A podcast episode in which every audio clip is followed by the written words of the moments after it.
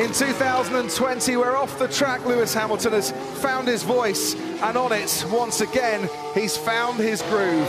And now he finds himself alongside Michael Schumacher as top in the record books. The World Championship record is equalled. Lewis Hamilton wins the Turkish Grand Prix and is a seven time champion of the world.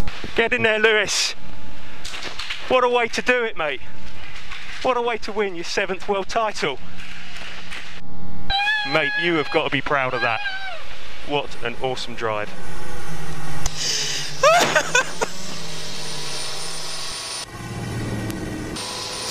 Thank you so much, guys. Fangio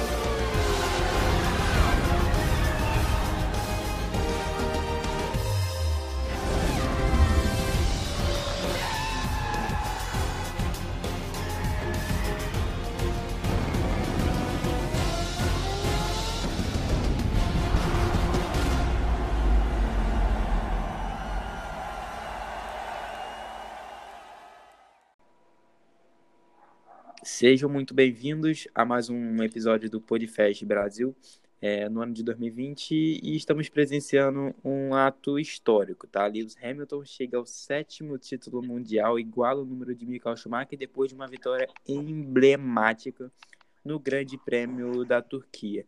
É, eu quero chamar aqui meus companheiros de podcast, Hilder, é, David, Rafael e Guilherme, para a gente poder falar dessa vitória do, do Lewis, esse mais um recorde batido.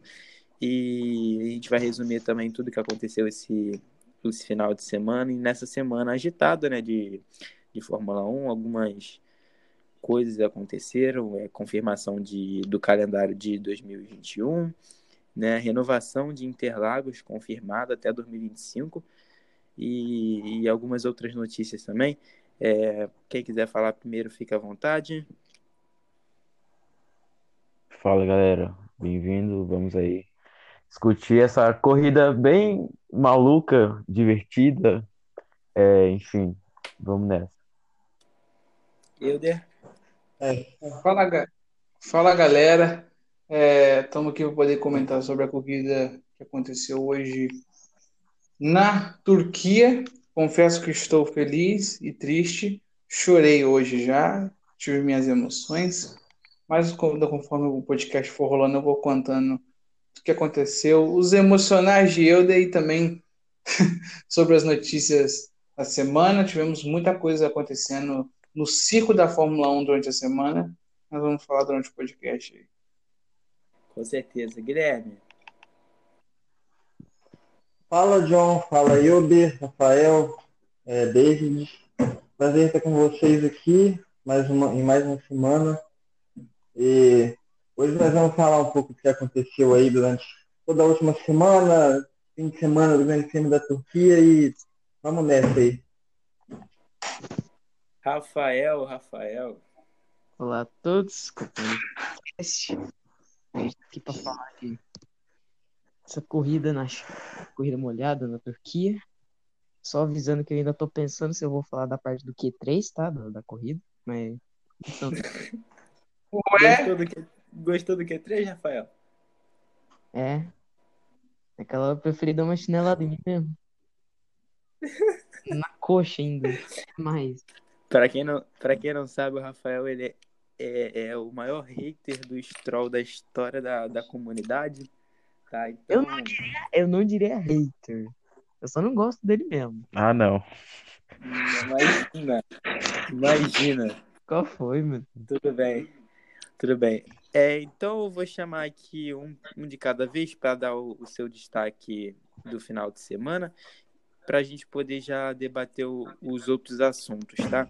É, vou aqui na ordem que está aqui na minha, na minha lista, de acordo com o podcast aqui. Ô, John, só um, Ô, John, só um negócio que semana passada a gente tinha decidido de, tipo, falar do destaque no final do, da gravação. No final da gravação? É. Então não tem problema não. Então vamos, vamos puxar logo então a, as notícias da semana.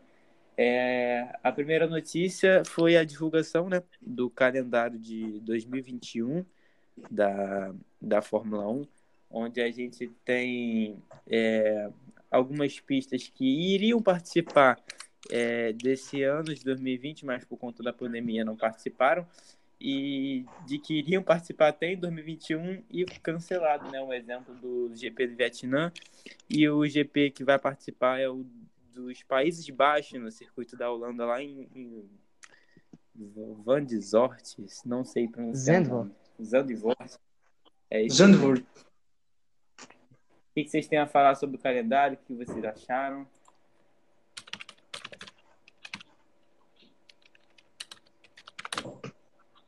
Mais fácil ir direcionando, né? Mas eu posso começar se quiser.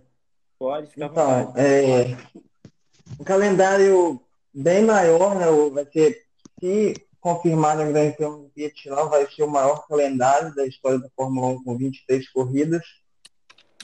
É, esse ano teria 22, mas acabou tendo problema da pandemia, né?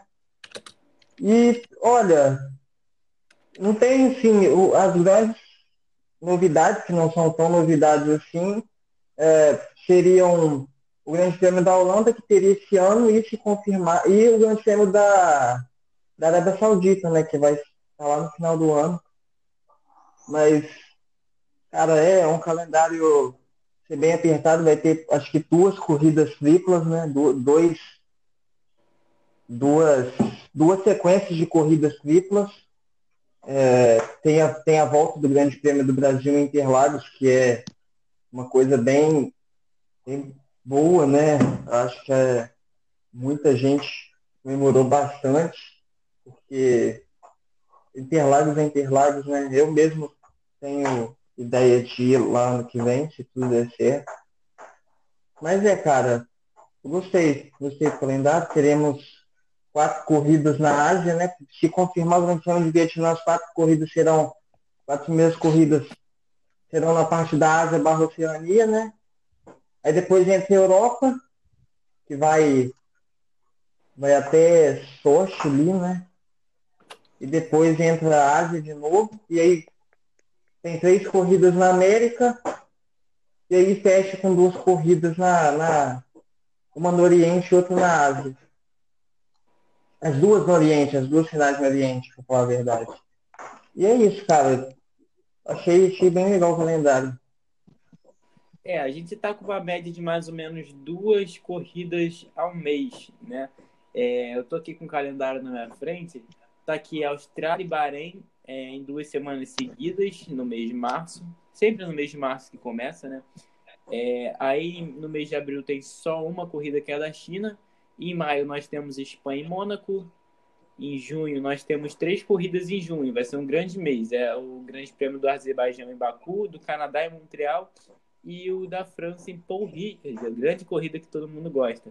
É, Sim. A gente, assim, a gente também tem duas corridas em julho, que é Áustria e, e da Inglaterra, em Silverstone. É, aí a gente tem em agosto uma corrida logo no dia 1 que é na Hungria, e depois as férias, a pausa das férias. Depois das férias vai vir uma sequência maravilhosa: Bélgica, Holanda, Itália, Rússia, Singapura, Japão, Estados Unidos, México, Brasil, Arábia Saudita e Abu Dhabi. Todas elas praticamente confirmadas. O Brasil era uma incógnita, mas já confirmou. E a outra que estava para confirmar, se eu não me engano, é a da Espanha, mas provavelmente já deve ter confirmado também. Tá?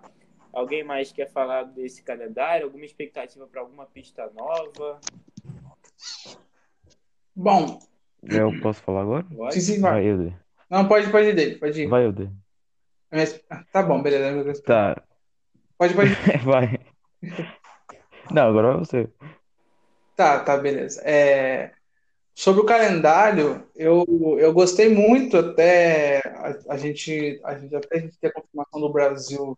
Eu já estava gostando dele, Só não gostei um pouco da parte que, que separaram a Itália da Bélgica ali, a Holanda é, para ser bem, vamos dizer assim, bem certo. Eu não acho que a pista de Zandvoort vai ser muito legal, porque vai ser uma Mônaco com brita, porque a pista é bem, bem apertada, então a tendência é que os carros não consigam ultrapassar. Tem uma reta, uma, uma curva igual de oval, que, tem, que dá para a reta principal. Ali pode ser talvez o maior ponto de, de ultrapassagem, mas eu acho que não vai dar certo, porque os caras vão estar com muito medo de chegar, que a curva, a curva 1 é muito apertada. Eu não sei se vai dar muito certo isso, mas vamos ver, né? Tem ali a França, que não saiu do calendário, que para mim poderia excluir essa pista do mundo, que não ia fazer falta nenhuma. Chato pra caramba. Pista me dá, me dá vontade de vomitar. Ô, Hilder, a, ma a maioria dos circuitos da França são assim, sabe? O Paul Richard é um pouquinho chato. Ah. Manicu também, é, é, tipo, eu particularmente gosto, mas a maioria acha chato, entendeu? Mas é, é, É, é normal da França. circuito É, na França tem Le Mans, poderiam, sei lá, né, fazer um acordo, botar Le Mans no calendário. Eu, sincero, gostaria demais se tivesse Le Mans no, no calendário, mas isso eu acho que isso é impossível, pra, ainda mais a Fórmula 1, a Fórmula 1 é muito chata, então eu acho difícil. E sobre, tem a data do meu aniversário, gente, dia 25 de abril, ano que vem.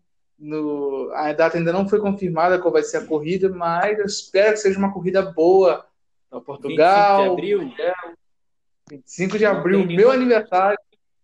Não tem nenhuma corrida no teu aniversário. Tem China É dia data. 11 e Espanha dia 9. Um mês pra. Então, por- Tem- mas então, Tá escrito corrida, tem uma corrida um dia antes do. Vai ter uma corrida um dia antes do meu aniversário na Áustria. ah, então seu aniversário, cadê? Dia 5 de julho. Não, mas é Meu sério, é, No meu aniversário nunca tem corrida, é logo no meio das férias. Nossa, que maravilha, hein? mas, o, mas, o que eu tô, mas o que eu quis dizer é porque tá, a data dia 25 de abril tá no calendário da Fórmula 1, só que ainda não foi uma corrida selecionada. Eu espero que entre uma corrida legal, boa, que não seja nenhum grande prêmio da França, para poder né, ser maravilhoso no meu aniversário. E também eu quero só dar uma, um pitaco bem rápido mesmo, porque esse assunto é bem polêmico, não sei se a gente vai falar depois, que é sobre a, a corrida de Jedi lá, dos, dos espadachins Jedi, lá, Jedi. da Arábia Saudita, Jedi. a corrida da Arábia Saudita, que, que né, dividiu muita opinião e vai de encontro a uma coisa que eu falei uns tempos atrás aí, que, né, pista velha faz corrida boa e eles continuam insistindo em pistas feitas assim, que vão ser feitas em rua. Eu não gosto porque tira, fica parecendo a Fórmula E. A gente já tem a Fórmula E, não precisa da Fórmula 1 correndo em circuito de rua, né? Na minha opinião, e vai para um país que é totalmente estranho, um país meio doidão, pancada, e a Fórmula 1 que sempre gosta de escrever We Race a Zone foi um pouco contra o seu próprio contexto aí. Mas, né, vamos ver o que que dá. É, dinheiro, né? Money, money, money. Money que manda. Dinheiro faz tudo. Na, e na Fórmula 1 principalmente. Na Fórmula 1 principalmente. O David queria falar, David, você pode falar sobre o calendário também. Pois é, cara. É... Só um comentário rápido. Imagine que é, todos os xingamentos possíveis para GP da Espanha, GP da França, GP da Rússia, GP da Arábia Saudita E a Austrália também só, entra aí também. A Austrália também entra. Ah, é bem eu fácil. gosto fazer. Eu, eu adoro o circuito de Melbourne, ah, o primeiro, Ah, né? tá Eu, eu gosto. eu gosto. É, mas, é, mano, eu já tô planejando tudo aqui pra Interlagos, dia 14 de novembro. Eu espero encontrar todos vocês lá. Eu não tenho Entendeu? dinheiro pra ir pra da Interlagos. massa, provavelmente. Tá- Junta, meu filho, junta dinheiro. Eu já, tô, eu já tô juntando dinheiro Se pra você tirar hoje, 100 tá? reais, se você tirar 100 reais todo mês, tu consegue até ano que vem fazer isso. Mas só outro comentário rápido aqui, que junto com o calendário da Fórmula 1, saiu também o calendário da Fórmula 2 e da Fórmula 3. E aí da Fórmula 2 vai correr no Bahrein, Mônaco, Baku, Silverstone, Monza, Sochi, Jeddah e Ais Marina. E eu queria deixar aqui, mais uma vez, o meu desgosto por Mônaco, Sochi, Jeddah, principalmente. E As Marina também. Não, Tá. não fala de Ais E- Marina perto de mim. E na Fórmula 3 você vai correr em Barcelona e Paulo Ricardo. Só aí eu acho que já nem devia começar a correr. As duas primeiras corridas vão ser essas duas. Seis corridas no caso, que vai ser três corridas por final de semana. Mas, meu Deus do céu, eu vou começar só assistindo a terceira etapa, mano. Corrida chata que é em Singapura e ninguém fala, né? Pô, eu gosto, mano. Singapura, vezes. É legal, pô. Singapura Singapura é legal, mano. Singapura tem umas bandeiras amarelas lá toda corrida, toda corrida de safety car. Maneiro de corrida de Singapura teve. Eu tenho muitas Teve mais Giovinazzi lembranças liderando de corrida, Singapura. Eu tenho muita mais lembrança de Singapura. 2008 Stones. Ah, Singapura, os pilotos saem com 3 quilos a menos do carro, cara. O Pérez sai até magrinho. O Pérez tem corrida, sai até magrinho, pô. Tem os fogos. Tem os fogos de noite, mano. Mal bonito. A chegada no pódio, aí É. os fogos no fundo. Isso é lindo. Tem a Abu Dhabi Rússia lá também. enorme, né? Ah, não, Abu Dhabi é feio. Abu Dhabi é uma pista ridícula. Não, Abu Dhabi, cara, Abu Dhabi. Eu gosto muito de saco de Abu Dhabi, mas Abu Dhabi é uma pista que, se ela colocar algumas partes do traçado, ela, ela vai fazer uma corrida mais legal, cara. Porque, tipo, é uma, é uma das pistas que mais tem. É uma das pistas que mais tem opção de traçado alternativo. E se, e se coloca algumas partes, cara, melhora totalmente. Aquela, aquela chicane do fim do setor 1, se, se joga reto ali, se não tem aquela chicane, se passa reto, é uma boa zona de ultrapassagem ali. E a outra também no fim do setor 2, também é aquela sequência de curvas de esquerda, direita, esquerda. Eu acho que eles podiam fazer meio que um. Meio, não- eu não, não sei se vocês estão lembrados, mas tipo aquela curva que tem no Japão, meio que um grampo, no circuito de Suzuka, tem tipo um grampo assim. É um grampo aberto. tem no- Sim. então, podiam fazer, eu acho que meio que um grampo ali, que eu acho que ficaria melhor porque, tipo, justamente aquele início do setor 3 ali é, é uma parte que ferra na pista. Então é uma das partes que faz a corrida ficar chata. Então, eu acho que, tipo, se trocar essas duas partes, eu acho que faria uma corrida mais legal. Entendi. Então, mas se você. Se você tá sugerindo trocar pra ficar boa, é porque não é boa hoje. Então, merece ué. as críticas, velho. Ela é horrível. É, não. Eu não vou, Sim, tá sim, bom, mas- não vou falar nada. Mas é mas mas é, Só foi bom em 2012 e 2016. O resto, nossa.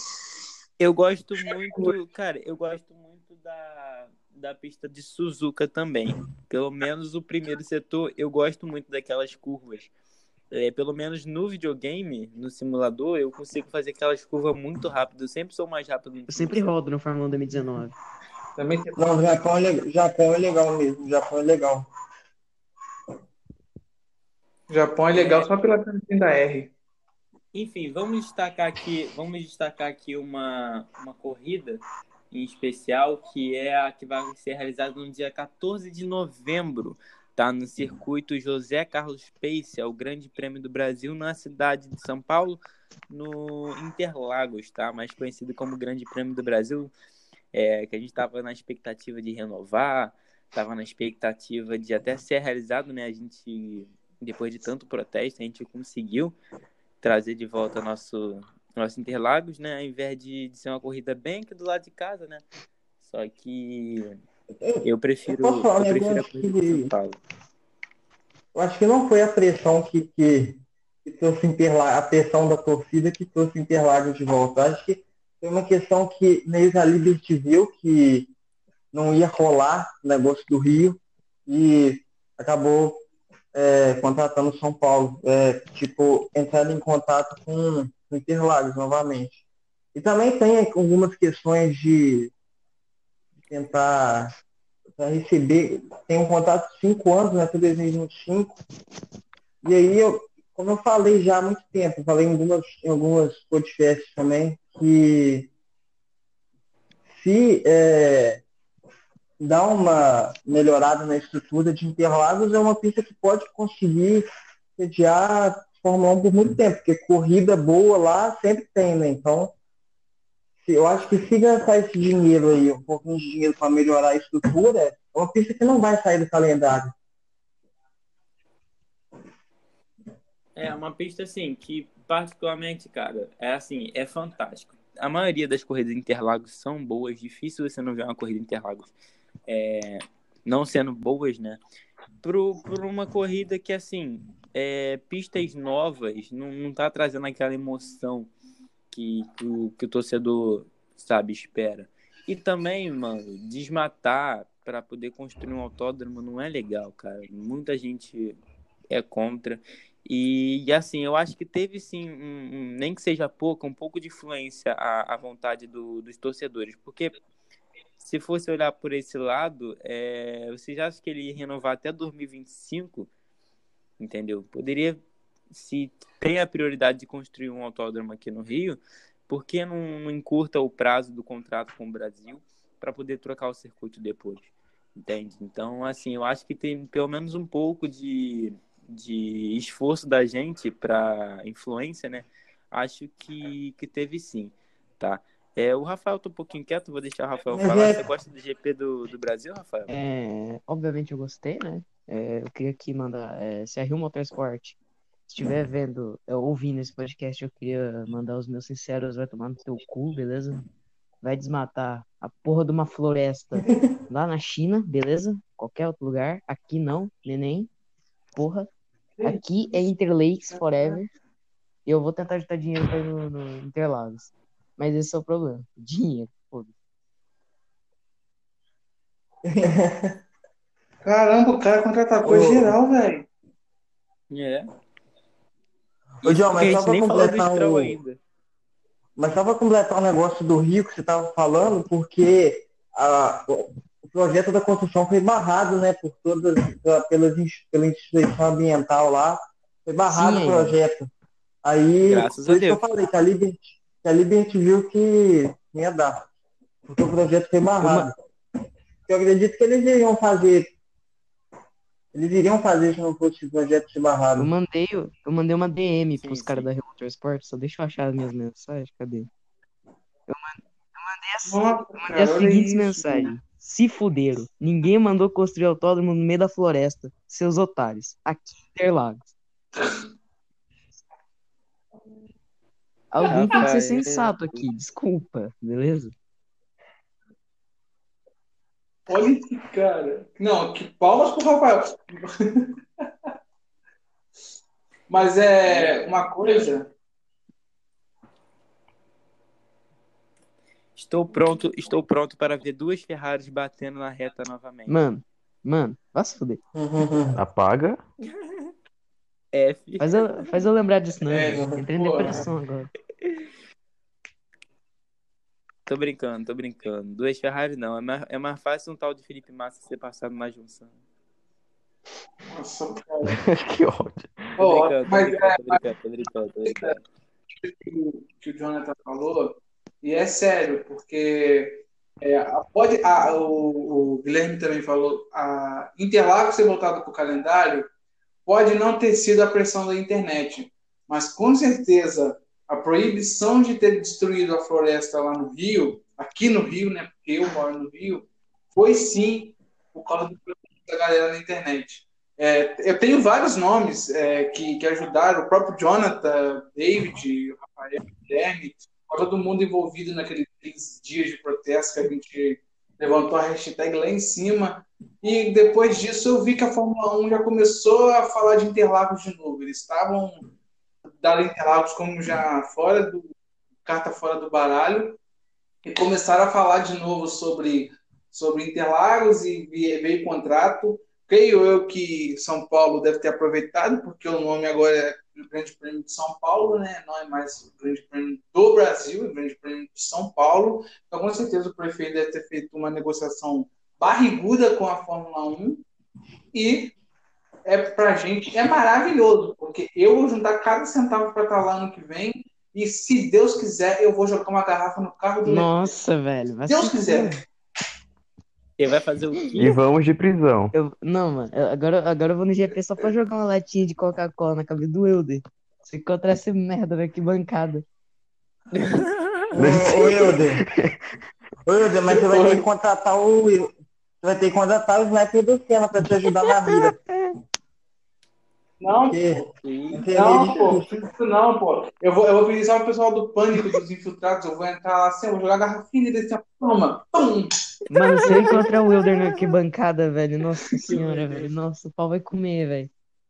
O pau vai comer, velho. Vai ser muito engraçado. Eu vou fantasiado, Fantasiado. eu vou de Naruto. Vamos voltar aqui, cara. Ô, ô Helder, ô Helder, vamos lá.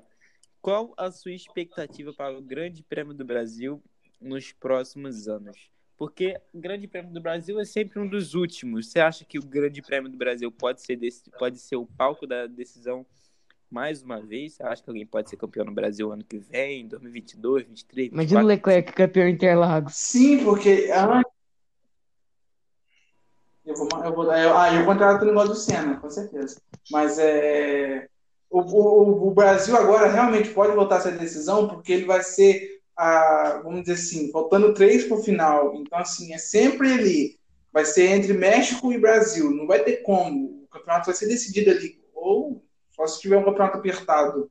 Se o Hamilton, ano que vem, se o Hamilton tiver do jeito que está esse ano, com certeza o GP vai ser o GP do México ou, ou do Brasil. Então, vai ser muito legal. Já pensou, gente? Hamilton e. Deixa eu ver quem vai estar no ano que vem. Vai, o Verstappen, vai o carro da Red Bull vai estar bom. Aí vai lá, o, o Hamilton precisando Sem vencer. a Honda? Sem a Honda? Não, ano que vem vai estar com a Honda ainda. Ano que vem eles vão ter de Honda ainda. Não, não. Não, não. A Honda vai até só o Não, final do não, não, não, não, não. Não, eles vão estar, Não, até o final de 2021. eles vão estar ano que vem. Aí você imagina, Verstappen e Ham- Hamilton brigando pelo campeonato, o Verstappen em E eu terceiro, vou. o Hamilton, Eu quero O adicionar mais uma pessoa nessa lista aí, ô Helder. quem? Anotem o nome da pessoa que vai brigar com Verstappen e Hamilton pelo título. Nicolas Latifi. Daniel Ricciardo. Sonhou. Sonhou. não, Nossa ele senhora. teve, teve uma alucinação agora. McLaren, McLaren de motor. Ó, o, Quero o, grande, o saber. Grande Prêmio do Brasil. O Grande Prêmio do Brasil é. Tipo, decide muitos campeonatos, mas não decide desde 2012, né? Então, tem, tem um tempinho que não decide campeonato. Então, Exatamente. acho que é diferente. Mas era mais porque ela Vocês era. estão rindo na minha cara. Vocês estão rindo na minha cara, mas no final quem vai dar risada sou eu. Eu tô falando. Olho na McLaren de motor Mercedes ano que vem. Não. Não, não, realmente, a McLaren. Primeiro piloto. Não, realmente, a McLaren que vem vai vir realmente forte. Mas eu creio que é, Verstappen e Hamilton vai estar brigando. Aí pô, o Verstappen vai terceiro, precisando terminar em segundo pelo campeonato. E o Leclerc vai ser o segundo. Eu lá na arquibancada vou tacar a garrafa assim, ó. pum! Ela vai pegar no, no carro do, do, do Leclerc. Ele vai sair na curva do S. O Verstappen vai passar e vai ser campeão da Fórmula 1. Todo mundo vai agradecer. Eu, eu vou ser jogado nos braços da torcida assim, ó. Ê, ê. Virou um É.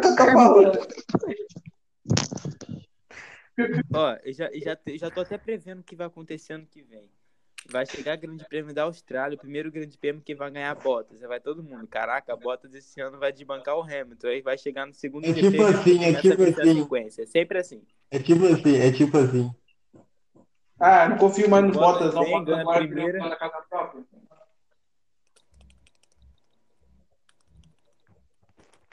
Euder, Euder, eu, eu- não, perdão, David. David não falou da expectativa dele para Interlagos nos próximos anos. O que, será que o David espera?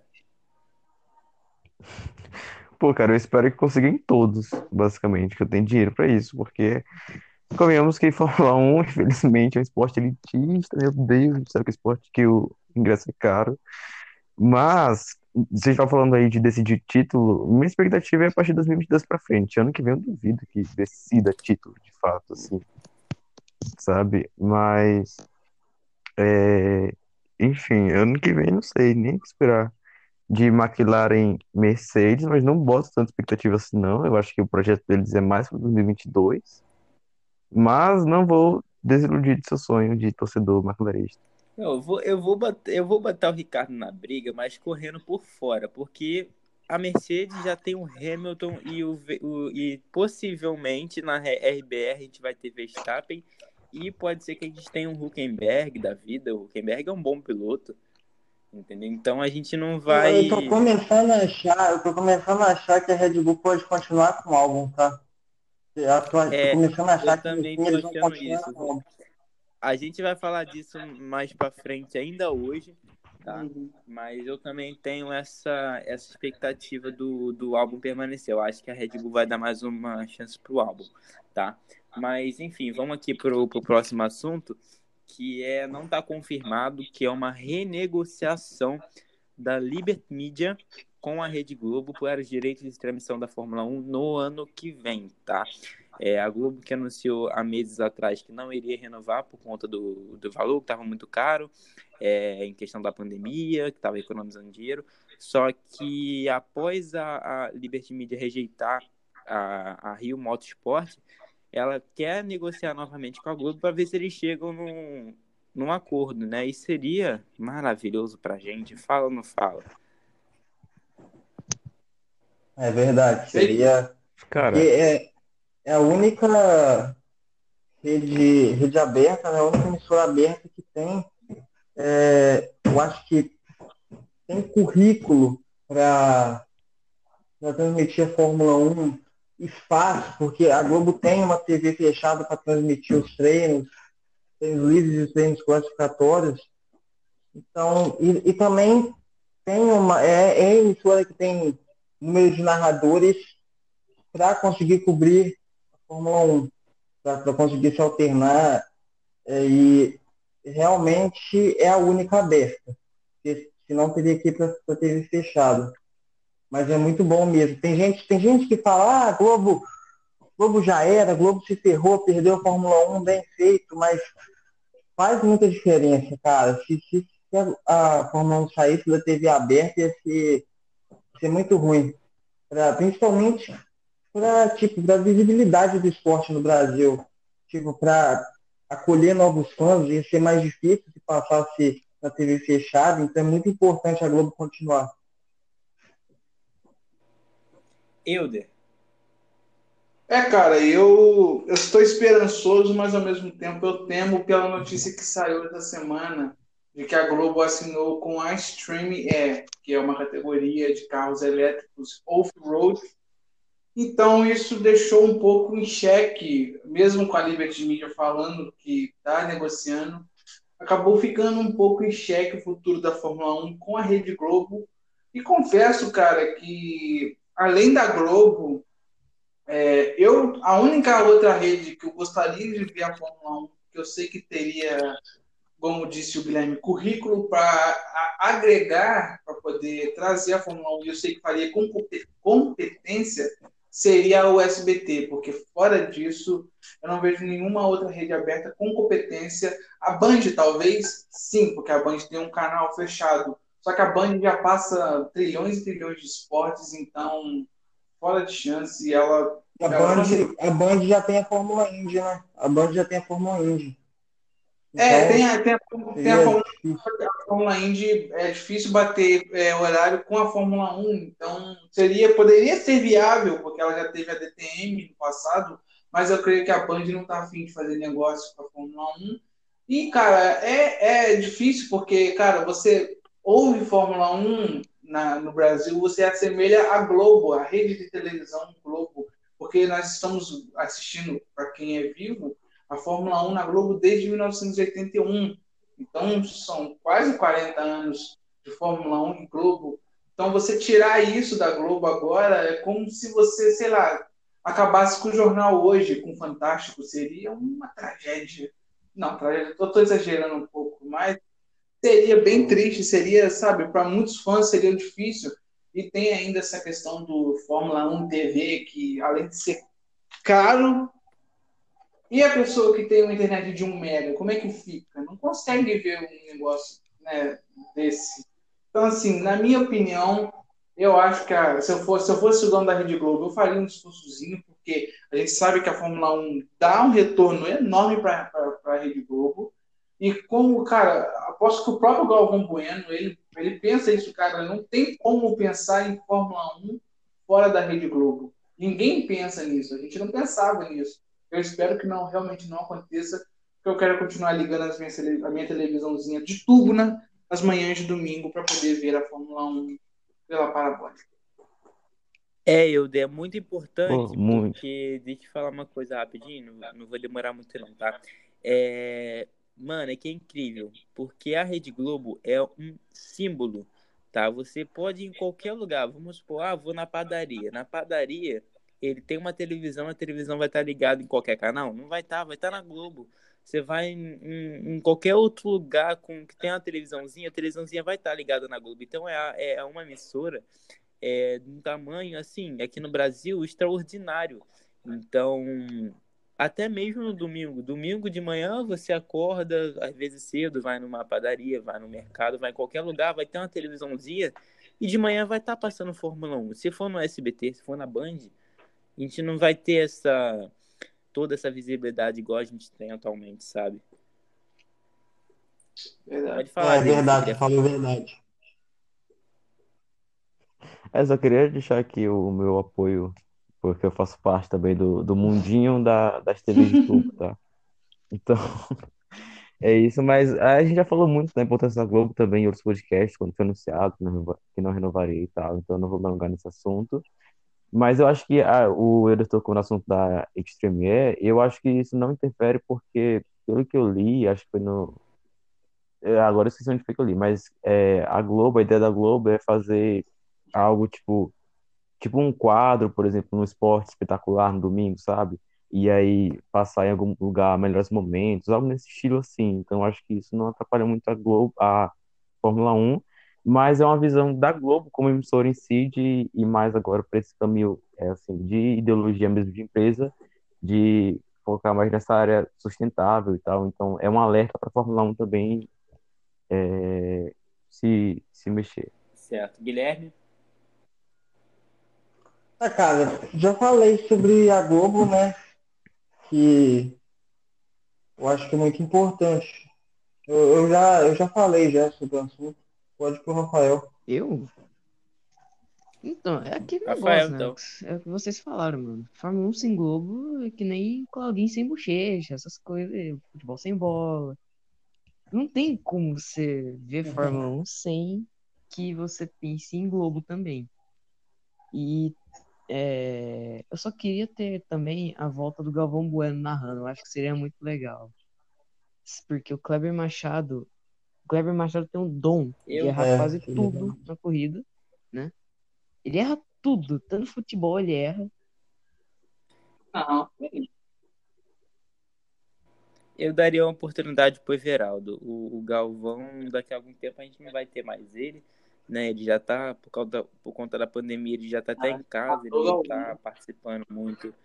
O, Gal, o. Galvão, cara, aquela narração dele no, grande no final do Grande Prêmio do Brasil do ano passado, porra, quando eu vejo aquilo, eu me arrepio naquela narração dele no final, velho. E, É Gasly Hamilton, é Gasly Hamilton, Gasly em segundo, Hamilton em terceiro, isso é Interlagos, amigo. Ô, arrepia mesmo, tem, tem tem que imitar, mesmo. tem que imitar a voz dele. É assim, ó. Bem amigos da Rede Globo, falamos É definitivo. Gasly Hamilton, é Gasly Hamilton, é Gasly é Gasly! Isso é Interlagos.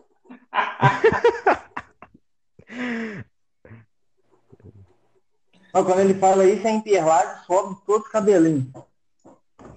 Então, teu cabelo tá Tudo, viu? Tudo isso só. Calendário da Fórmula 1 tem que ter Interlagos e Interlagos tem que ser aonde? Na Rede Globo. Bem, né, amigos da Rede Globo. Diga, vou bueno. Enfim, vamos. Vamos. E tem o Luiz Roberto também. Fórmula 1 na Globo, emoção. o Luiz Roberto também narra bem pra caramba. O Luiz Roberto narra bem demais. Vitória sabe de quem? Lewis Hamilton é o nome da emoção. Não, mas o Luiz Roberto só me lembra o GP da Áustria 2019, então apaga. Não fala. Pode. Velho, GP da O Áustria pessoal, o 2019 pessoal, foi, o pessoal foi gosta assim, de. não vou nem falar nada. O pessoal gosta de encher o saco do Luiz Roberto, porque ele gosta de ficar falando gol da Holanda, né? No... Mas eu, eu já falei isso, inclusive, eu não, eu não acho ruim, cara, sinceramente. E- Eu acho que ele tá chamando um público até do futebol pra Fórmula 1. Eu, eu acho que é legal. Sim. Eu, não- eu não me importo, não. É essa abertura que a gente quer ouvir no ano que vem. É, amigos da Rede Globo, falamos ao vivo imagens aéreas do circuito de Interlagos em São Paulo. Essa sim. É isso aí, é isso aí. Vamos então falar o, o- como é que foi o, o final de semana. É, treinos dominados por Max Verstappen, tá, os treinos livres. É, e o sábado chuvoso na, na quali, tá? Pista muito difícil de se guiar por conta do asfalto novo misturado com a chuva, né? Que o asfalto novo ele solta um- meio que um óleo e aí misturado com a chuva fica muito difícil controlar o carro é, na pista, tá? Então, inclusive os carros da Mercedes tiveram muitas dificuldades na quali e acabaram que largando em posições atrás um pouco, porque eles não estão acostumados. O Hamilton largou em sexto e o Valtteri Bottas largou em nono, tá? É, você deve estar se perguntando, mas, meu Deus, quem é que foi a pole? Lance Stroll. Vamos falar primeiramente de Lance Stroll, que, na minha opinião, é um, é um ótimo piloto, tem muito a crescer ainda. É, sofre muito hate, mas ele não merece hate todo só porque tá na Fórmula 1 por conta do pai dele.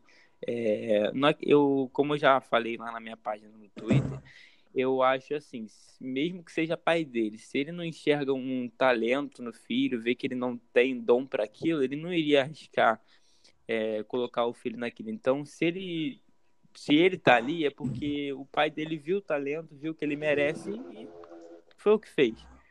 Esse é o meu ponto de vista. É, eu quero que vocês falem sobre Lance Stroll. É isso que eu quero. Deixa o Rafael falar primeiro. Não. Vai, Rafael.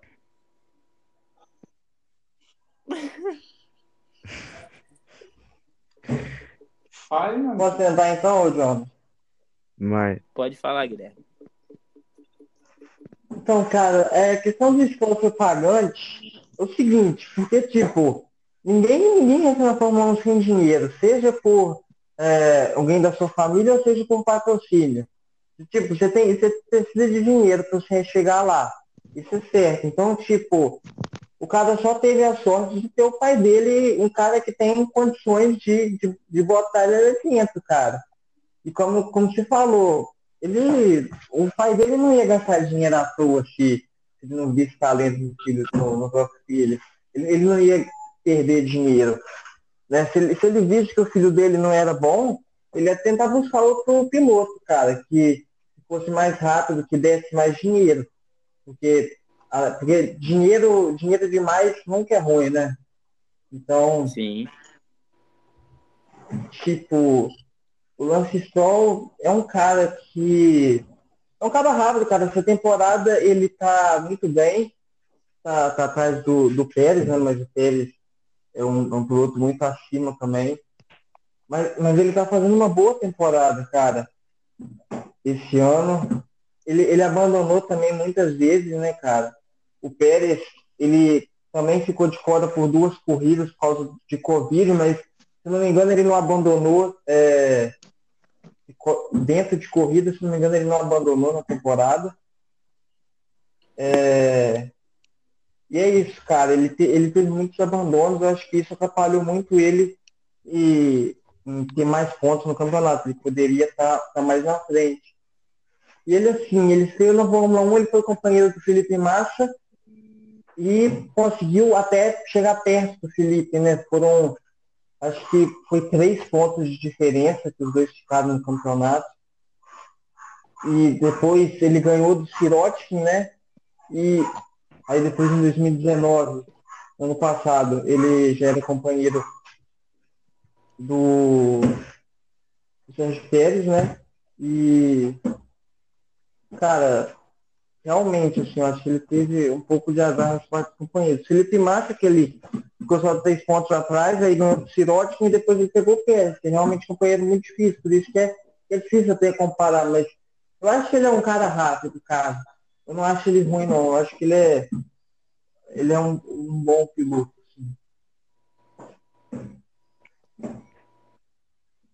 É, foi, foi uma quali bem maluca, né? Com, acho que foi uma, muita gente disse que foi realmente uma das mais, provavelmente a mais difícil da, pelo menos era recente da Fórmula 1. É, tava bem, bem difícil para os pilotos guiarem, aí foi realmente no braço. Por isso que eu dou muito valor a, no braço, assim, teve muitas equipes também que não souberam entender o que estava acontecendo, a, a Mercedes principalmente, mas assim, é, tava muito difícil de guiar e, e o Max Verstappen estava voando. Isso foi o, o, que me surpreendeu, porque o Verstappen estava voando o fim de semana inteiro. É, na própria qualificação, no Q1, no Q2, no Q3, ele deu uma primeira volta muito boa. E aí a Racing Point encontrou um ritmo absurdo com os pneus intermediários. E aí a Red Bull foi tentar colocar o, o intermediário para ver se acompanhava. E acabou que o Verstappen não, deu, não pegou a pole. É, o álbum ficou em quarto também, Pérez terceiro, então o Max ficou bem puto com, com ele, com a equipe, todo mundo, enfim. É, mas, cara, é muito raro é, alguém na fazer pole fora do, do, das três grandes equipes, né? Mercedes, Red Bull e Ferrari. Isso não acontece desde Austin 2014 com Felipe Massa. É, e o que e o que. O que. Sobre o Stroll, na verdade, é esse lance de pagante. Eu acho que, nossa, muito saturou muito tempo, tá ligado? Tipo, 2020 já. Nossa. Fico, olha, olha desconfiado que ainda fica hateando com esse argumento, porque assim, ele é um piloto rápido, obviamente ele é muito jovem ainda, ele comete muitos erros, é, como todo piloto jovem, então, assim, ele tem muita melhorar, porque ele entrou na Fórmula 1 muito cedo, a, a formação dele foi prejudicada, entendeu? Acho que até seria muito mais útil para ele fazer uma Fórmula 2 de repente do que entrar logo na Fórmula 1, o que não aconteceu, então acho que isso acabou prejudicando ele. Mas aí ele tá meio que é, aprendendo mesmo no meio dos leões já, já chegou lá no meio de todo mundo e é, e ele vai tá melhorando, cara. Ele teve uma sequência bem ruim das últimas cinco corridas, que ele não pontuou, mas agora já voltou a ir bem até a qualificação. e depois a gente vai falar da corrida dele, mas é isso da quali. E destacar as duas Alfa Romeo no Q3, incrível, e as duas McLaren, duas, duas Ferraris fora do Q3 também. Boa observação, David. É... Euler, você pode opinar também, não só sobre o Stroll, mas sobre o, a quali inteira, tá? É, eu, sobre o qual eu não posso, não posso falar muito porque eu só vi o Q1, eu tive que trabalhar ontem, eu acabei não vendo a corrida, o quali todo. Mas eu quero falar uma coisa sobre o Stroll, porque quando o Stroll chegou, eu fui um dos que critiquei, falando assim, ah, mais um piloto pagante, mais um que vem para não fazer nada, vai ficar ali dois anos e vai meter o pé. O Stroll calou minha boca, tá provando isso desde quando chegou, porque ele já chegou metendo um pódio em Baku, assim, tacando na cara de todo mundo. E o Stroll, cara, ele tem. É, ele teve dois anos com a Williams e dois anos com a Racing Point. Ele fez 40 pontos no seu primeiro ano de Fórmula 1, o que, para mim, é muita coisa. 40 pontos com um cara estreante. É só pegar aqui, quer ver? Eu vou pegar os números de um outro piloto também que foi estreante. A galera vai, vai me crucificar por isso, mas eu quero que se dane falar mesmo, porque merece. Um cara chamado cadê? Lando Norris, Lando Norris. Lando Norris, no seu ano de estreia, o que ele fez? Tá, tá, calou minha boca, deixa eu falar. Eu não vou. vou, vou... Fudeu, trouxa. Eu peguei do cara errado, desculpa. Mas, mas uma coisa que eu quero falar sobre pagante, uma coisa que eu quero falar sobre o piloto pagante rápido, é, só para poder não me estender muito, é que nós tivemos na história alguns pilotos pagantes, até peguei aqui uma, uma listinha aqui, aqui que, que nessa listinha inclui Nick Lauda e Michael Schumacher. Então, assim, piloto pagante, esquece, não tem essa, sabe? Ah, pô, o cara é só porque tem dinheiro. Cara, quem que tá ali na Fórmula 1 que não tem dinheiro? O Hamilton falou isso hoje, depois da corrida a gente vai falar. Ele falou isso, cara. a gente precisa de dinheiro. Todos, é, todos aqueles que me ajudaram, o pai dele trabalhou em quatro empregos para poder sustentar a carreira dele. Entendeu? Há casos e casos. E, cara, eu conheço, a gente conhece o, o Lawrence, que é o pai do, do, do Lance. Cara, se ele vê que o filho dele não tá rendendo nada, ele vai tirar o filho dele. Ele não tá nem aí, cara. Quer que se exploda. Mas é, se ele tá lá é porque realmente ele tem alguma ele tem alguma coisa para dar. E ele mostrou isso. Eu sei que o Rafael que tá aí é hater do, do Lance Stroll, mas o Lance Stroll ontem fez uma pole magnífica. O Pérez tinha o mesmo carro, na mesma condição, e o Pérez pipocou, não fez a pole, o Stroll foi lá e esfregou na cara de todo mundo o dinheiro dele que tem. Euder, Euder, Euder, não vou desmerecer o Pérez. O Lance Stroll foi melhor que o Pérez na chuva ontem, na qual por isso fez uma volta melhor. Isso não quer dizer que o Pérez pipocou. Não, mas ele pipocou, tá? ele pipocou só pra deixar claro, eu não sou, só para deixar claro, só para deixar claro, eu não sou fã do Pérez, mas eu reconheço o talento que ele tem. Assim como um dia eu quero que o Rafael não vire fã do Stroll, mas que reconheça o bom trabalho do não. Stroll. Rafael, você quer falar? eu vou ser demitido no próximo podcast. Vamos falar da corrida. Isso é muito. Vamos, vamos falar da corrida, tá? Ah, perdão. Na qual eu só queria destacar, perdão. Na qual eu só queria destacar a, a Alfa Romeo conseguiu colocar os dois carros no, no Q3, tá? O Raikkonen em oitavo e o Giovinazzi em décimo, tá? É, vamos lá então sobre a, a corrida. Eu vou, vou começar falando aqui. É uma largada excepcional de Sebastian Vettel. Quem viu o onboard dele viu como ele largou bem.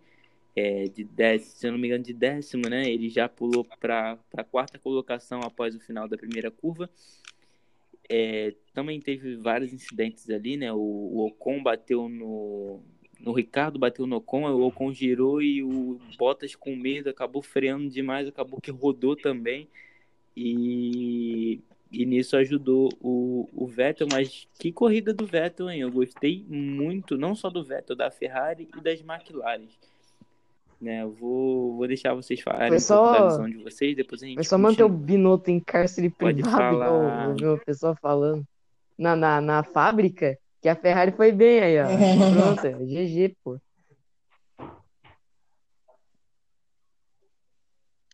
Binotto. Reject. Impostor. Reject. É, Guilherme, pode falar da, da primeira volta? Pode falar do que você achou da corrida? Então, a primeira volta eu, eu não vi a largada porque, tipo, eu acordei era 5 e meia, só que eu, aí quando eu vi que era 5 e meia, eu voltei a dormir, quando acordei era quase 7 e meia. Então eu não vi a largada.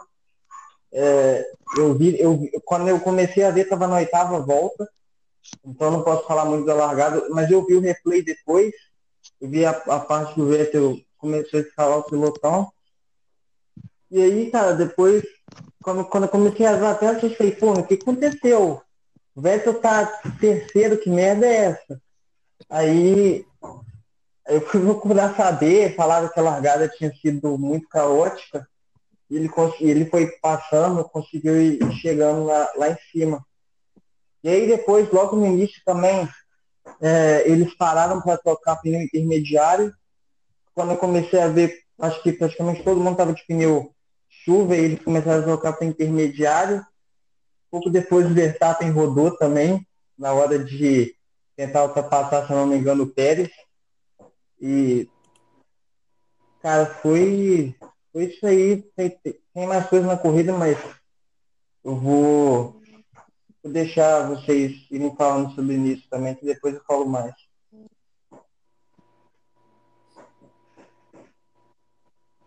Pode falar, David.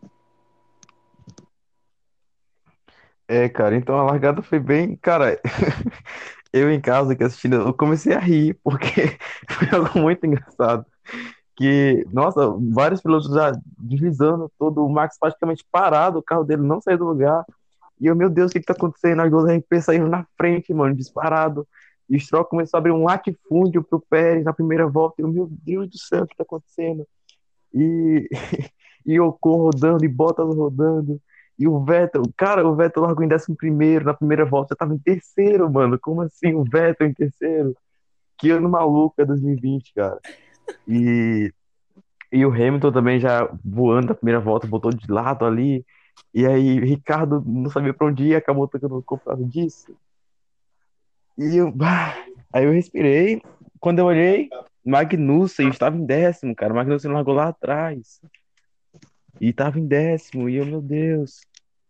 E, mas, nossa, mano, muito boa a corrida. As primeiras voltas eu fiquei, meu Deus, o que tá acontecendo? Porque era muita loucura, muita, muita gente rodando. Eu não sei, não faço nenhuma ideia de quantas pessoas, de quantas vezes os pilotos rodaram nessa corrida. Mas foi um número surreal, provavelmente o maior da história da Fórmula 1, porque toda volta alguém rodava. Incrível, cara, incrível. Por mim, ficava com a situação de asfalto assim toda a corrida, que é muito bom. É, deixa eu ver o que tem no começo. Que eu lembro é isso, tem. É, o Giovinazzi abandonou logo, né? Ele bateu na volta de, de alinhamento do grid, assim como o Russell também. Um bateu na entrada, outro bateu na saída dos boxes. Incrível. É, e se igualaram a Max Verstappen, agora o trio que bateu na volta de alinhamento nesse ano. E, Putz, do começo é isso, cara. Se vocês quiserem tocar em outro assunto, do Vettel, uma corrida assim muito boa mesmo, assim, mostrou o talento que ele tem ainda. É, deu um respiro no ano dele, né?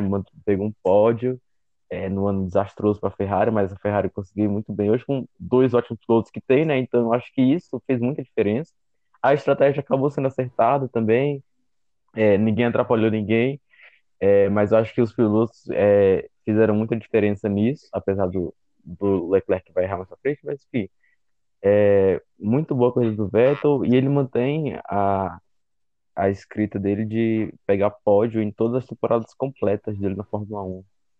O Vettel, o Vettel também é outro piloto muito fora de série, né? Ele é, é incrível.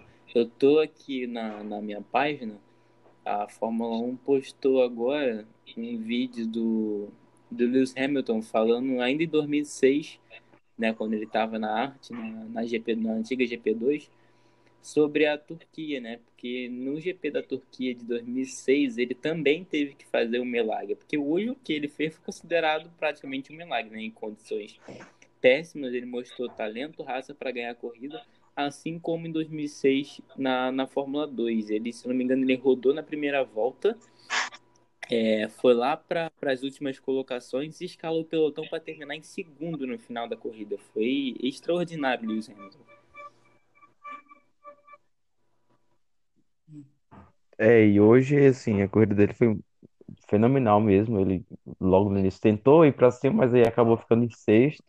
E aí ele manteve ali um ritmo muito forte o tempo todo. Aí tinha toda a questão do pessoal trocava o pneu e pneus gastando, não sei o que, rodava.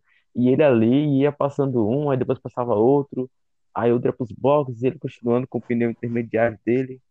E, cara, é incrível, assim.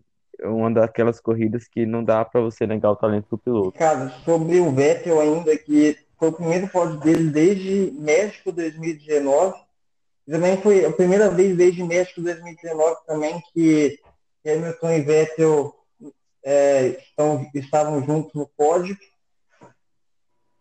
E também, cara, sobre o sentimento, acho que eu nunca me senti tão feliz com, com, com alguma coisa relacionada a Acho que a minha maior felicidade com relação à Fórmula 1 foi hoje, cara. Que aquele final ali foi, foi muito foda para mim, particularmente, porque foi tudo que ele estava passando esse ano e eu achava que esse ano não ia ter pódio. Eu, sinceramente não acreditava mais. Mas eu consegui, né? provavelmente foi o último pódio dele pela Ferrari. E. Não, cara, fiquei feliz demais, tá doido. Foi, foi foda, foi foda demais. Muito bom. É, eu quero destacar também, além da, da grande atuação do Hamilton atuação, e da Ferrari também, né? A atuação da McLaren, que largou bem lá atrás e conseguiu colocar os dois, os dois carros na zona de pontuação. É, inclusive o Norris com a volta mais rápida e o Sainz pertinho de conquistar o pódio. Imagina Pérez, Leclerc e Vettel se embolam ali na, na, na saída do. Na, no erro do Leclerc, né? Se os três se ali, sobra pro Sainz aquele pódio. Tava bem próximo.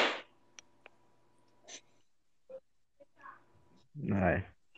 Verdade, mano. E assim, eu- tu entendeu a confusão que teve do, do, do Sainz largar na frente ou atrás do Norris? Porque primeiro postaram que o Sainz ia largar na frente, e aí hoje de manhã a FIA postou lá a fotinha dela, dizendo que o Eu também não. na Eu fiquei sem, eu fiquei sem entender. Eu deixei pra lá.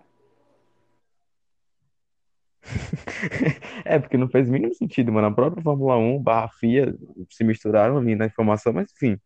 É, o fato é que as du os dois foram punidos, né, na, na talvez- qualificação, largaram em 15º e Acho que 16º. talvez seja porque o Norris, o Norris é, ia largar na frente numa classificação normal, né? Ele, ele ia largar em 11 primeiro e sair em 13 terceiro. Eu acho que isso pode ter sido levado em conta também.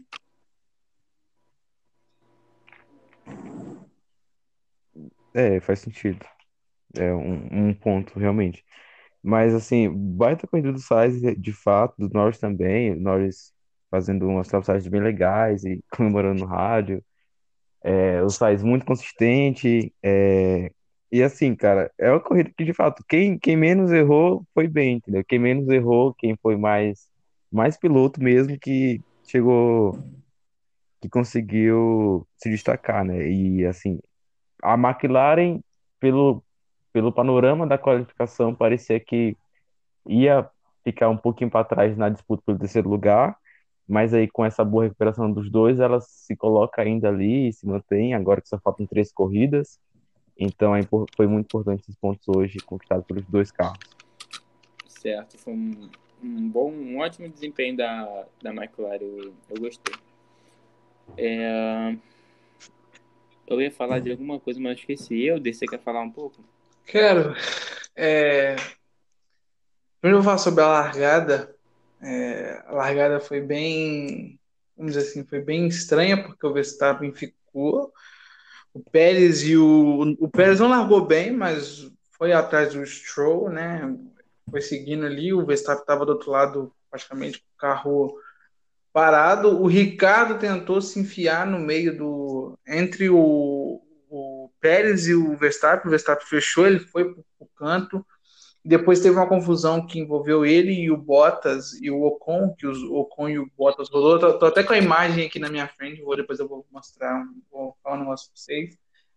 E é, começou ali um- uma, uma grande, teve uma grande largada também do Sebastian Vettel. O Sebastian Vettel, eu fui ver, já estava em quarta. Eu falei, da onde que esse maluco saiu, gente? Esse cara veio da onde? Aí depois a gente replay e tal, fez uma belíssima largada.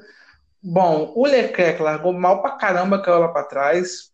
E o Russell, o cara, o Russell, eu lembro que no final da volta 2, ele já tava em 15. Eu falei assim, pô, o cara largou dos blocos, já tá aqui, velho. Mas também porque teve bastante gente que rodou, né? Então, ele foi ajudado ali. E sobre a corrida em si, cara, a corrida foi muito doida, cara. Porque a corrida, pô, começou com o Lance Stroll, a, a Racing Point abrindo 20 segundos pro Verstappen. Falei, caraca, olha, olha a Racing Point, rapaz.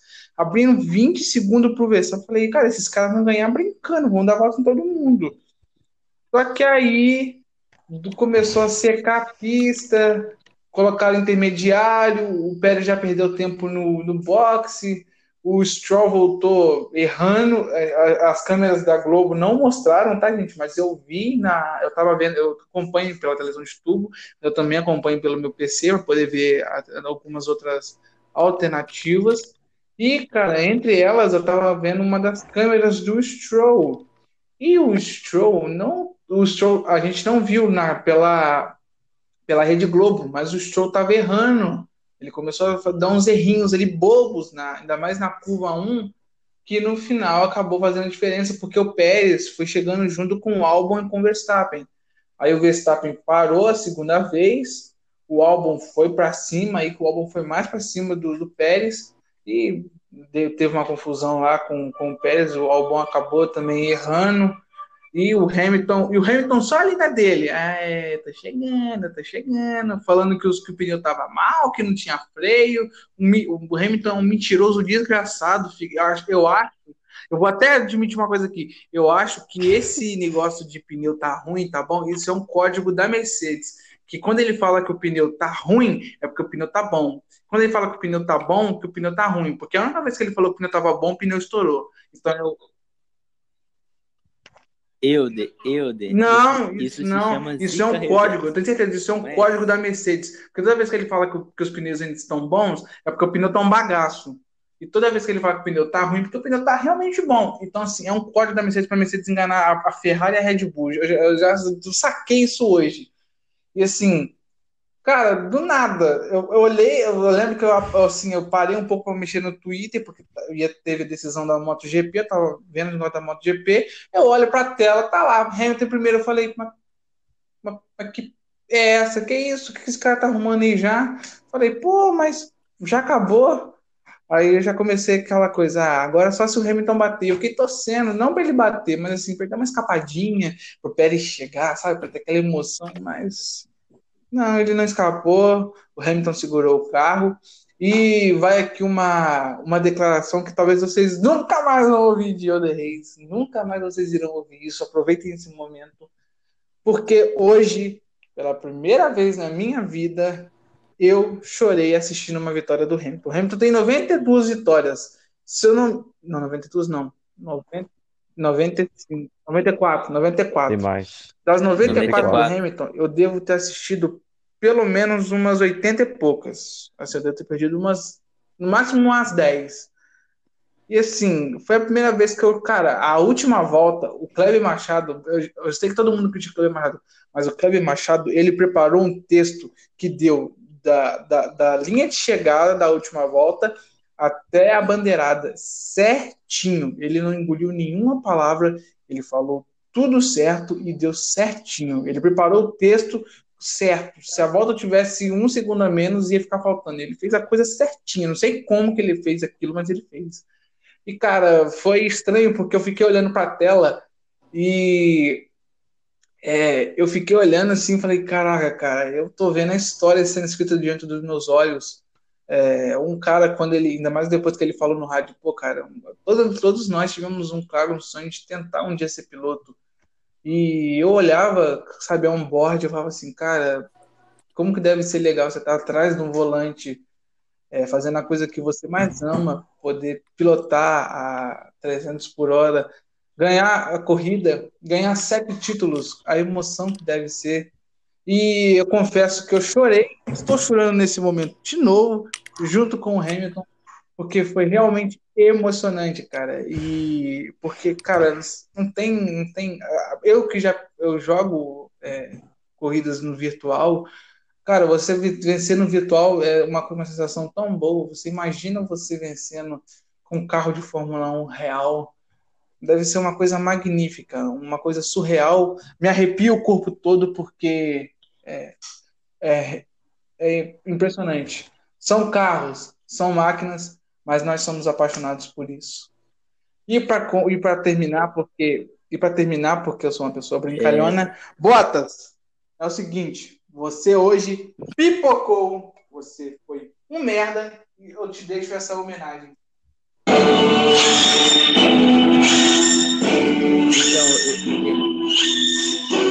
eu, eu ia falar disso agora. Parei. Eu, eu ia falar disso agora. Eu ia falar primeiro, né, que é realmente muito emocionante aquela cena do Vettel saindo do carro. Ele nem tirou a balaclava dele, ele foi falar com o Hamilton, falou umas palavras lindas pro Hamilton. É, mano, é, é simplesmente de arrepiar como... Foi, foi lindo. Te, te, pegaram os textos que ele falou com o Hamilton? Tem aqui, eu achei em algum lugar aqui no. Sim. Acho que a própria Fórmula 1 postou. Pegaram que ele tinha, ele tinha falado que ele tava. Alguma coisa de que ele tava realmente, que ele tava fazendo história, que você é histórico. E eu vi aqui. Que ele tinha falado. Eu vou pesquisar aqui, mas enquanto, enquanto isso eu vou eu vou falando aqui sobre o Bottas, né? Que ele tomou uma volta do Hamilton. É, ele já está com passagem garantida para o Brasil. Ele vai participar do Roda Roda Jequiti no programa do Silvio Santos no SBT. É, porque ele já rodou, rodou, rodou e deve estar tá rodando até agora. A cabeça dele deve estar tá assim, velho, cadê o Hamilton? Ele não acha, ele está rodando, rodando. O Bottas sem palavras. Hoje foi um dia para esquecer do Bottas e também pro Verstappen, velho. A expectativa dele desde sexta-feira é dele ganhar a corrida. E ele terminou, se eu não me engano, na sétima colocação. Completamente desapontante. Demais.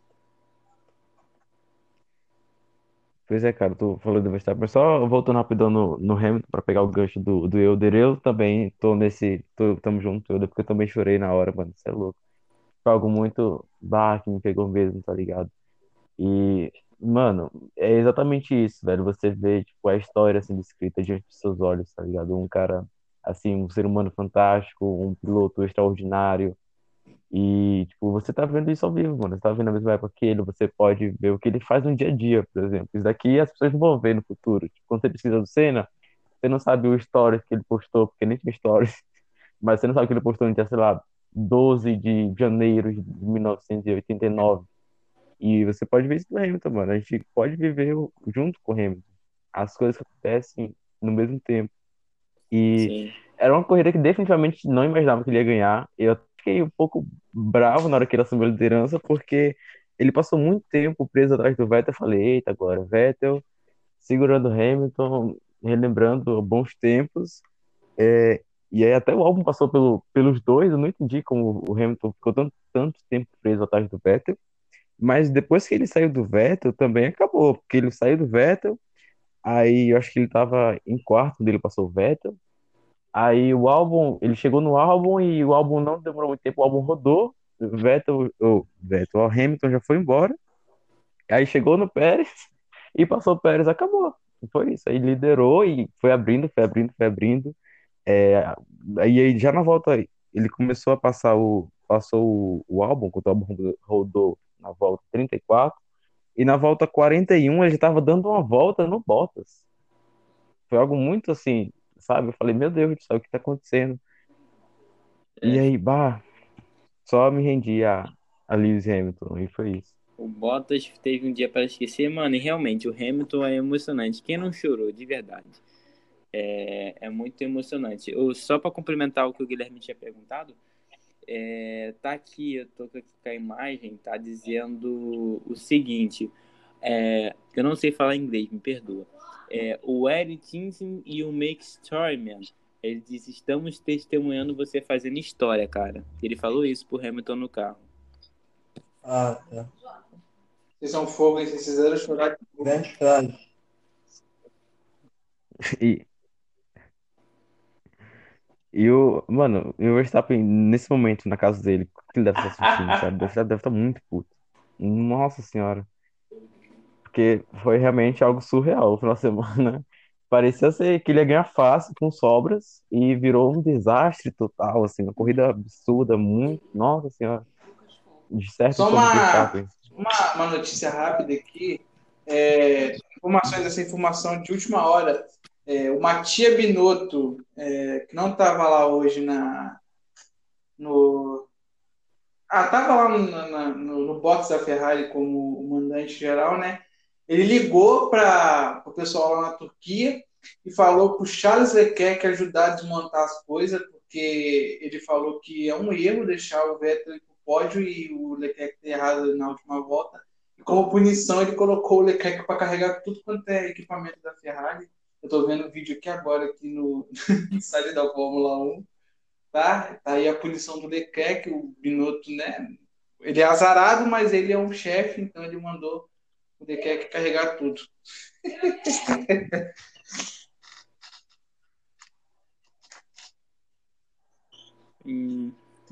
Então, mas é isso, né, galera? É, Acho que não tem muita coisa para falar, é só agradecer por estar vivendo esse momento histórico, da gente estar presenciando o Hamilton fazendo história. Números que a gente pensou, quando a gente vê a Fórmula 1, pensa nesses números, nossa, como é que alguém consegue chegar? A gente nunca vai acreditar que um piloto que está debaixo dos nossos olhos consegue chegar. E o Hamilton conseguiu, ele foi um guerreiro, ele tá fazendo história, cara, isso é, é muito gratificante para mim, creio que para vocês também. E no mais é isso. Agora é esperar o, o grande prêmio do, do Bahrein, o grande prêmio de Saki, para finalizar a temporada novamente em Abu Dhabi, é, já com o Hamilton campeão, já com a Mercedes campeão. A briga boa agora vai ser pelo quarto lugar de campeonato de pilotos, tá? E também vai ser pelo terceiro lugar no campeonato de construtores, tá? A briga muito boa. Ah, Podem falar.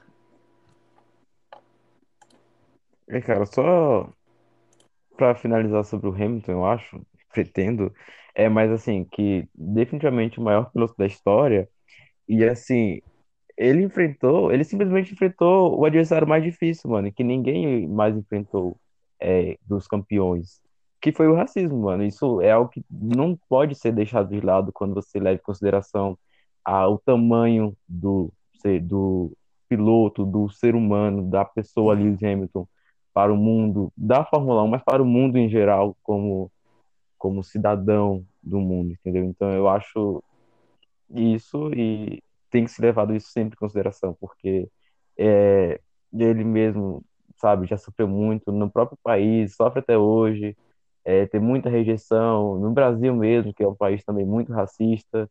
Então, assim, eu acho isso muito importante.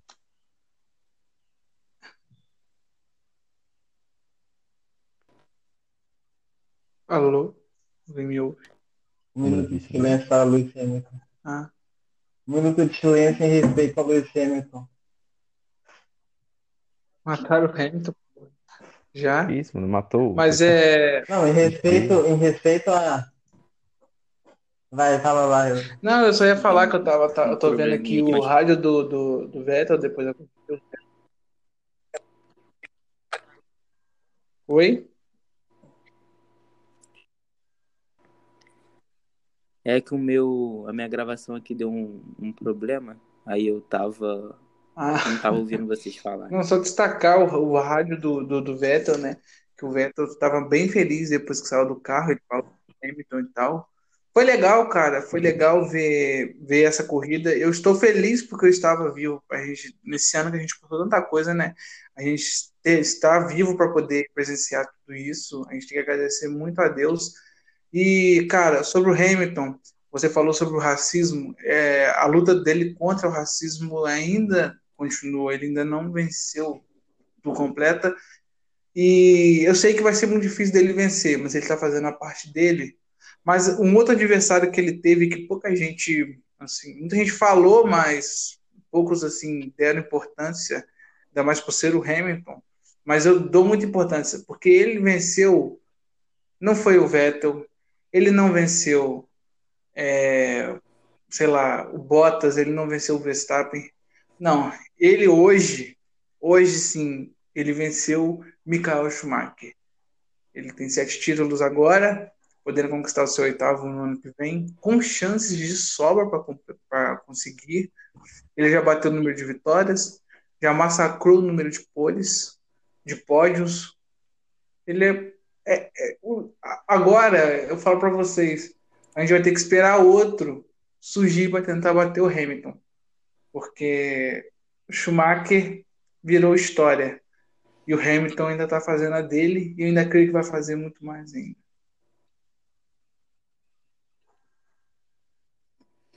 Eu, você falou tudo. O, o Hamilton, ele tem 35 anos, nascido no dia 7 de janeiro de 1985. Ele tem 7 títulos, 94 vitórias, 163 pódios, 97 pole position e 53 voltas mais rápidas. São números extraordinários. Fica aqui a minha salva de palmas pelo Hamilton, tá?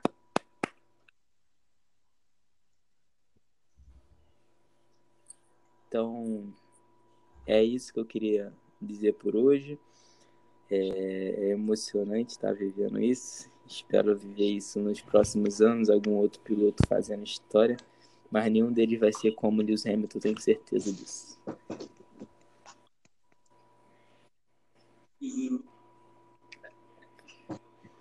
Só para deixar claro aqui que a internet do Rafael deu Ixi. ruim e ele teve que sair do podcast. Queria ver ele zoando o seu no final.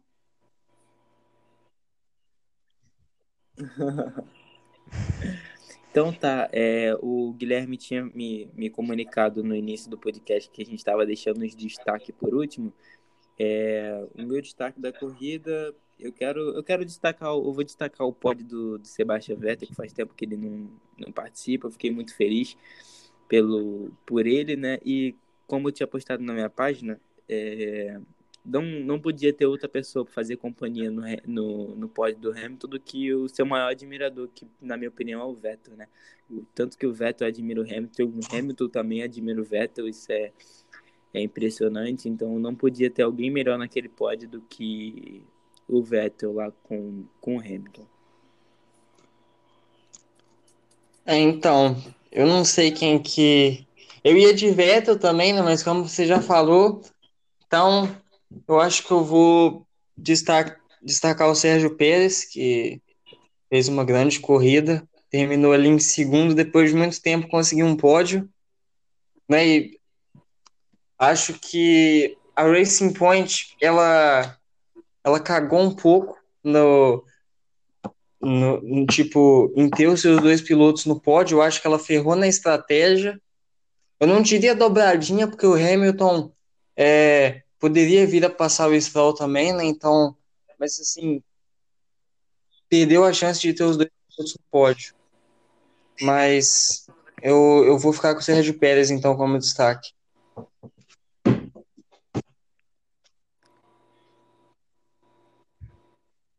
É, o Stroll botou o intermediário e morreu, né? E o Pérez ainda rendeu um pouco melhor com os intermediários que o Stroll, mesmo que é, a estratégia do Pérez foi a mesma do Hamilton, né? De com intermediário até o final, inclusive é, baita, baita gestão de pneus, o Pérez que é muito bom nisso, o Hamilton também, mas in- incrível, assim, algo que tem que ser explicado como ele perdeu tanto ritmo, assim, com pneus intermediários.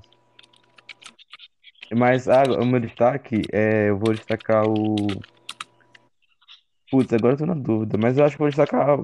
é, vou destacar o, o Stroll mesmo, que assim. hum, Positivo e negativo. Positivo da, da, da quali, muito bom, assim, interrompeu a sequência absurda de, de poles da Mercedes, que vinha o ano todo. é, não conseguiu fazer todas as poles do ano, mas assim, um- uma volta muito boa. E na corrida, frustração, sabe, tudo de negativo que você possa imaginar. Meu destaque para finalizar. não é ninguém da corrida, e sim a corrida. O GP da Turquia tá de parabéns. É, a gente sabe que teve alguns problemas na pista que contribuíram para isso, mas o meu destaque vai para a pista e eu deixo um recado até mesmo para o pessoal da Fórmula 1. Não precisa ficar criando pistas no meio da rua, não. Já tem muito circuito aí que faz corrida boa. E Istanbul Park provou isso pra gente esse final de semana. Eu espero que eles aprendam com isso, né? Espero que aprendam com isso. Pra gente continuar. E só uma, Eu já. e só uma, só uma coisa para terminar sobre o pódio. Sebastian, Sebastian Vettel e Hamilton. Pra gente que tem aqui na faixa etária de 20 a 17 anos, até menos, talvez, a gente pode a gente pode falar que a gente viu talvez uns dois dos maiores pilotos ah, correndo, porque o Vettel tem 53 vitórias e ele é o terceiro na lista, só atrás de Hamilton e Schumacher. Tem quatro títulos. E a gente viu o Hamilton também, de 2010 a 2020, a gente viu certamente os dois pilotos ganharem tudo na Fórmula 1. Então a gente, a gente sabe que o pessoal do passado, ah, a gente viu o Senna, a gente viu o Schumacher, a gente viu o Vettel e Hamilton, a gente viu também um pouco de Alonso. Então a gente viu aí talvez a melhor era da Fórmula 1 com os dois, talvez dois melhores pilotos da Fórmula 1 todos os tempos.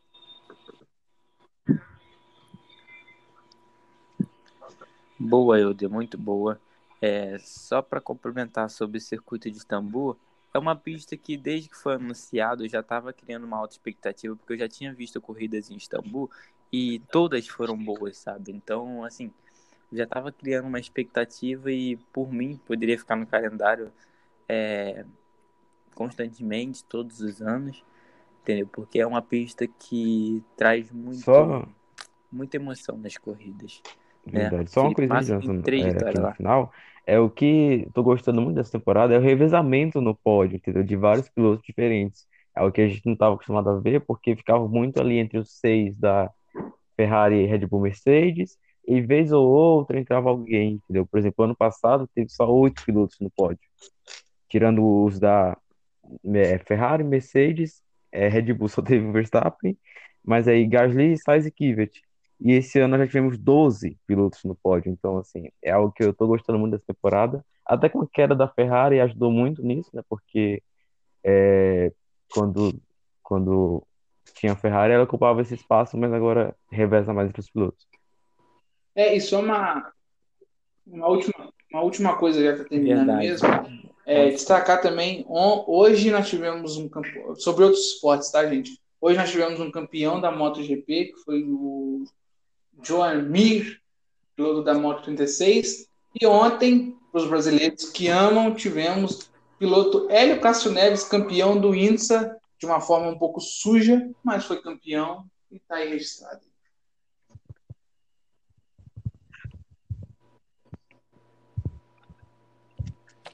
Então tá, é isso. Eu quero agradecer ao, ao Rafael pela participação no podcast. Pena que ele pôde, teve que sair antes. Quero agradecer ao Guilherme, ao David, ao Euder e Isso aí. até o. GP do Bahrein, né? Isso. Até lá.